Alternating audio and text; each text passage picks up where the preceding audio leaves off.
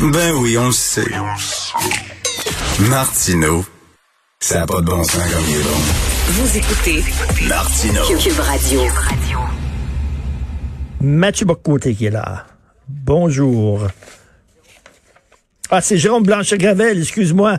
Tous les lundis, nous parlons avec l'auteur et essayiste Jérôme Blanchet-Gravel qui est là. Salut Jérôme. Salut Charles. Comment ça va? Très bien, toi? Très bien. Écoute, t'as vu ça? Paul Saint-Pierre Plamondon qui a été traité de Pol Pot. Ah oui. Bon, ben c'est la mode. De toute façon, à peu près... Macron, lui, est traité de despote. La France est comparée à l'ex-RDA. Donc, bon, c'est une mode hein, que de décrire nos dirigeants comme des despotes, ou bien avec la pandémie aussi, que les mesures sanitaires. Donc, qui s'inquiète pas trop avec ça, notre cher...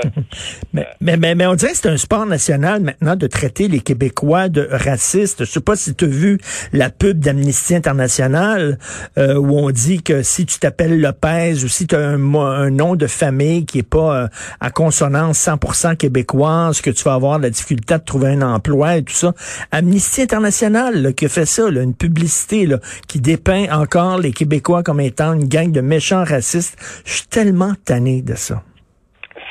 C'est là qu'on voit la force de l'idéologie. Hein. L'idéologie, sa capacité à créer finalement une réalité parallèle. C'est ça un peu la force de l'idéologie. Et là, on est en plein dedans. T'as écrit un bon article là-dessus, je pense hier, Richard, là, où tu décris ton écœurite. Oui, oui. Je pense que ton sentiment est assez partagé. Là. Et l'histoire de l'humoriste, là, tout le monde en parle, effectivement, qui est arrivé là, et qui, on s'entend, là, ce type-là, est à l'une des émissions les plus écoutées au Québec. C'est un type, Habib Alcalidé. Merci beaucoup, Richard. Donc, c'est un type dont le rayonnement est monumental au Québec. Donc, et qui nous dit, sur l'une des tribunes les plus écoutées de la télévision québécoise, qu'on manque de représentation. Je dis pas que le Québec est parfait en la matière, là, mais c'est quand même très paradoxal de voir tous ces gens-là utiliser le moyen qu'ils dénoncent. C'est-à-dire qu'on nous dit, il n'y a pas assez de gens de la diversité à la télévision, mais nous sommes des gens de la diversité à la télévision qui disons à la télévision. Ben oui, exactement. C'est quand même un petit peu paradoxal, non? Ben tout à fait. Puis écoute, là, je veux dire... Tu sais, dans tous les pays, je faisais un gag là-dessus ce week-end. Je disais, je suis allé au Rwanda, puis je regardais la télé rwandaise, puis on voit rien que des Rwandais, puis après ça, je suis allé en bon. Mais c'est vrai que tu sais, c'est normal aussi qu'à la télévision, ce soit la majorité de la population qui est représentée. C'est pas un crime, là? Non, tout à fait. Après, bon, il y a des pays où c'est vrai qu'il y a certains pays où il y a des problèmes de représentation à la télévision. Par exemple, au Mexique, quand tu regardes la télévision mexicaine, tu as l'impression de regarder la télévision espagnole. Donc, il y a que des Blancs. Et la population mexique, ce n'est pas que des Blancs. Mais au Québec, on n'a jamais été dans cette dynamique-là. Là. Au contraire, on les voyait même pas, les gens issus d'une autre diversité. T'sais, avant que la gauche racialiste nous obsède, fasse de la race une obsession, des Normands Bratois, on savait même pas, même qui était noir, et même Dominique Anglade, qui elle a annoncé qu'elle était la première chef de parti noir au Québec. Je sais pas si tu te rappelles, mais moi j'avais oublié qu'elle était noire. Ben, complètement. Mais tu sais, donc c'est pareil pour un tas. Il y a des listes qui sont sorties là de gens qui ont fait carrière au Québec, dont qui ont des noms étrangers, si on peut dire que c'est des noms étrangers, parce que ce sont des noms finalement qui faisaient partie du paysage. On peut même pas dire que c'était des noms étrangers, c'était des noms québécois, point barre. Et ce qui m'énerve, c'est que les antiracistes maintenant m'amènent à noter la couleur de la peau des gens, alors qu'avant, j'étais comme aveugle à ça. Je le voyais pas, tu sais. Mais maintenant, eux autres sont tellement obsédés par la race, ils voient de la race partout. Non, c'est agaçant. Et nous-mêmes, c'est ça, comme tu dis, on a pris l'habitude de s'appeler des fois les Blancs. Tu sais, c'est quelque chose qu'on disait pas, ce nous, les Blancs. Je sais pas si tu te rappelles, là, mais il y a 5-6 ans, on disait pas ça. Au contraire, quelqu'un qui aurait dit, moi, je suis Blanc, ben, ça aurait été mal interprété. On aurait dit, pourquoi tu dis ça? Parce que, bon, tu penses que les Blancs sont supérieurs aux autres. Non, c'est fascinant, cette obsession des origines ethniques. Ça se manifeste aussi chez... par exemple, l'octroi de poste, tu sais, Madame Marie-Josée Parent, là, tu te rappelles la première fausse autochtone à la ville de Montréal, oui, là, qui était au dossier de la réconciliation et qui finalement, bon, avait pas assez d'ancêtres autochtones pour avoir le poste. Donc, on est quand même allé jusqu'à engager des historiens qui sont remontés jusqu'au 17e siècle pour déterminer si Madame était finalement assez pure sur le plan racial pour occuper un tel poste. C'est une racialocratie. Il n'y a rien de plus antiprogressiste que le monde dans lequel nous plongent les pseudo-progressistes. Moi, ça me rentre pas dans la tête. C'est vraiment un des grands paradoxes de l'époque actuelle. Une bonne nouvelle, par contre, tu sais, lorsqu'il y a une élection aux États-Unis, il y a toujours aussi des questions de référendum. Là, et en Californie, pourtant, là, c'est un État très à gauche. Là. Les Californiens sont très écolos, sont beaucoup plus à gauche que l'ensemble des États-Unis. Ils viennent de rejeter, parce qu'il y avait un référendum, est-ce que vous voulez qu'on adopte des mesures de discrimination positive? Et ça a été rejeté par la majorité des Californiens. Ils ne veulent pas qu'on juge les gens sur leur race, que ce soit de façon négative ou positive. Tu sais, je te donne pas une job parce que t'es noir, c'est pas bon, mais je te donne une job parce que t'es noir, c'est pas mieux non plus. Ben, non, peut-être que les Californiens ont compris que finalement les gens étaient trop mélangés, parce que les États-Unis, c'est un pays quand même très, très métis, là, tu sais, en Californie en particulier. Donc, les mélanges de races, entre guillemets, et les mélanges de cultures, ça finit par produire des produits uniques au monde, là. Donc, combien de points ça te donne? Tel ancêtre te donne combien de points sur l'échelle de l'oppression? Moi, par exemple, Richard, si j'ai plus d'ancêtres irlandais, bon, les Irlandais, c'est des Blancs, ça comptera pas. Mais peut-être que j'ai plus de points que toi, Richard. Si t'as moins d'ancêtres irlandais, t'as plus d'ancêtres français, plus oppresseurs, si t'as plus de Britanniques, est-ce que t'es plus oppresseur? Les Irlandais, attends une minute, les Irlandais étaient opprimés par les Britanniques, donc ça te donne des points, ça. Ah, ben oui, c'est ça. Regarde, tu vois, donc on pourrait établir une échelle de 0 à 100 des échelles d'oppression. Donc, si t'es un peu d'Autochtone, ça te donne... T'es dans 99. Un petit peu de... Bon, Africain, ça score beaucoup aussi parce que c'est les esclaves. Après ça, Italien, bon, la mafia, ça n'a pas très bonne presse. Bon, c'est n'importe quoi. Là. Ben oui, c'est complètement ridicule, cette affaire-là.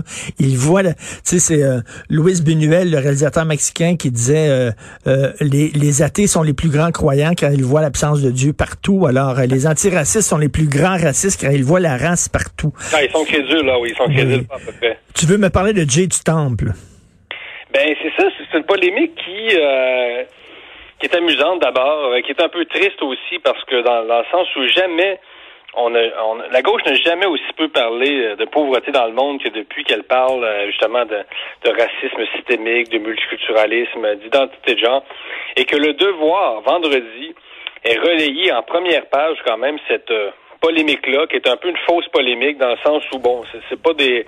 Tant qu'à moi, ce ne sont pas des grands sujets de société, mais bon, donc regarde bien ce que ça donne. Donc, il y a un article qui nous dit que il y a une partie de la communauté trans qui n'est pas d'accord avec le fait que Jay du Temple, l'animateur d'Occupation Double, humoriste, tout ça, adopte un style vestimentaire non genré parce que il n'est pas lui-même une personne non genrée. Oui. Donc, comme dit Sophie Durocher aujourd'hui dans son article, ben, on est dans l'ordre de l'appropriation vestimentaire. Après l'appropriation culturelle, une forme d'appropriation transsexuelle. Donc, ils sont pas contents. Non, mais c'est-tu drôle, Richard, on va pas pleurer, là. Il y a des activistes trans qui créent des nouvelles normes, qui nous imposent des nouvelles normes, qui créent une nouvelle mode et qui se plaignent ensuite que des gens adoptent la mode qu'ils ont eux-mêmes créée. Ben oui. Oh, c'est triste.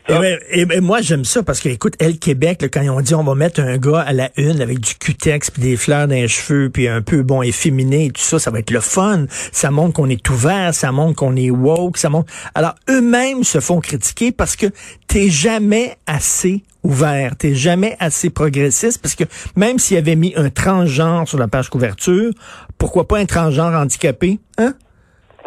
Non, mais là, on peut toujours repousser les limites, hein. Ça c'est sûr. Mais vise bien, c'est incroyable de voir que Le Devoir, pendant, par exemple, tu sais, Le Devoir pourrait nous parler en première page, par exemple, de la situation des Ouïghours, un journal islamophile comme Le Devoir qui se préoccupe des minorités à travers le monde. Je sais pas, est-ce que Le Devoir pourrait pas parler des Arméniens du Haut-Karabakh qui ont brûlé leur maison avant l'arrivée des Azerbaïdjanais? Je sais pas, c'est quand même incroyable de débattre de ce genre de truc-là pendant que, finalement, il y a encore 680 millions de personnes qui vivent encore avec moins de 2$ par jour, selon la Banque mondiale. Je regardais les statistiques récemment juste pour me mettre à jour. Donc, il y a un quart de la planète, il y a 8 milliards de personnes, là. Il y a 7 milliards, c'est-à-dire, donc il y a encore un quart de la planète, 25% de gens sur la planète qui vivent avec moins de 3,20$ par jour. Et donc, nous, on est au Québec avec nos grands débats sur quels sont les accessoires de mode qu'on peut porter, que les activistes trans peuvent porter, que les cisgenres peuvent porter. Est-ce qu'ils peuvent mettre un collier de perles Chanel à 2000$? Est-ce qu'ils peuvent mettre une bague en or dégenrée? Je sais pas trop. Non, mais c'est quand même incroyable. Non, mais là, c'est vrai que la gauche n'a jamais aussi peu parlé de pauvreté. Et c'est pour ça, d'ailleurs, qu'on voit, c'est un phénomène un peu partout à travers le monde, les gens pauvres, les gens des classes populaires votent de plus en plus à droite. Ben oui, c'est ça. Ben, ils ne sont plus représentés. Et là, je te parlais de pauvreté extrême, mais effectivement, tu le mentionnes, tu fais bien de le mentionner. Je veux dire, on peut parler aussi de pauvreté dans les pays occidentaux. Là. Il y a des gens qui arrivent plus chaque mois en France. Le gilet jaune est en grande partie lié à ça. Donc, le coût de la vie est très élevé dans plusieurs pays occidentaux. Et oui, les classes populaires votent de plus en plus à droite, notamment pour ça, parce que c'est une déconnexion complète avec la réalité terrain des gens. Là. Donc, débattre des accessoires de mode qu'un trans ou un cisgenre peut porter, ce ne sont pas les débats de la classe moyenne, ce sont encore moins les débats de la classe pauvre. Je veux dire, vu du Mexique, par exemple, le débat là, avec Jay du Temple, c'est hallucinant. Mais comme tu dis que Le Devoir met ça en page de couverture, là, ça montre, c'est un débat de riches. Il y a des sociétés là qui rêvent de pouvoir construire une toilette à leur école, et nous, on rêve de rénover, d'installer des toilettes transgenres. Je veux dire, c'est quand même juste incroyable. Il y a des gens qui voudraient juste avoir une toilette pour tout le monde, là. Pas pour telle catégorie raciale ou sexuelle qu'on vient de créer, là. C'est ça la réalité, le quotidien de millions et de millions de gens sur la planète. Et pas besoin d'aller si loin non plus, là. Allons juste au nord du Québec, dans certaines communautés autochtones. Et je suis sûr qu'il y a des communautés qui aimeraient ça seulement rénover leurs écoles au lieu qu'on parle des colliers de perles de Jay du Temple. C'est quand même incroyable. Tout à fait. Une gauche complètement déconnectée. Et écoute, rapidement, là, en parlant de discrimination positive, il y a notre ami commun Guy Perkins qui m'a écrit. Il dit « Le siège social de la compagnie pour qui je travaille, c'est comme l'ONU. Tous les groupes ethniques et culturels y sont représentés, pas parce que la compagnie a des quotas en place, mais plutôt parce qu'on prend le meilleur candidat possible. » Effectivement, c'est ce qu'il faut faire. Merci beaucoup, Jérôme Blanchet-Gravel. Bonne semaine. Bonne semaine, bye.